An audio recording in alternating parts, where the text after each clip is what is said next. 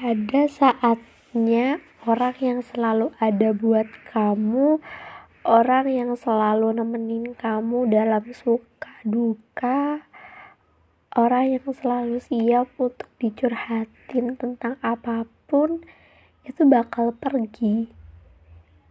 Dan aku gak punya kapasitas lebih untuk kayak meminta kamu untuk menetap. Aku gak punya itu dan gak punya hak untuk itu. Hal yang harus aku terima adalah menerima semua ketetapan waktu bahwa kehadiranmu itu hanyalah sebuah diksi yang nyatanya saja belum bisa tercapai.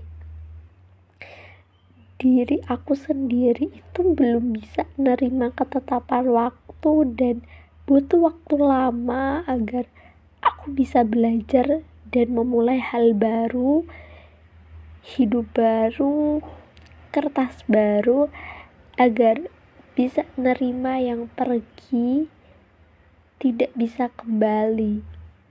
Dan aku sendiri itu tidak bisa menyalahkan waktu, gak bisa nyalahin diri aku sendiri, dan apalagi nyalahin orang lain yang sebenarnya saja tidak tahu menau tentang semua hal ini.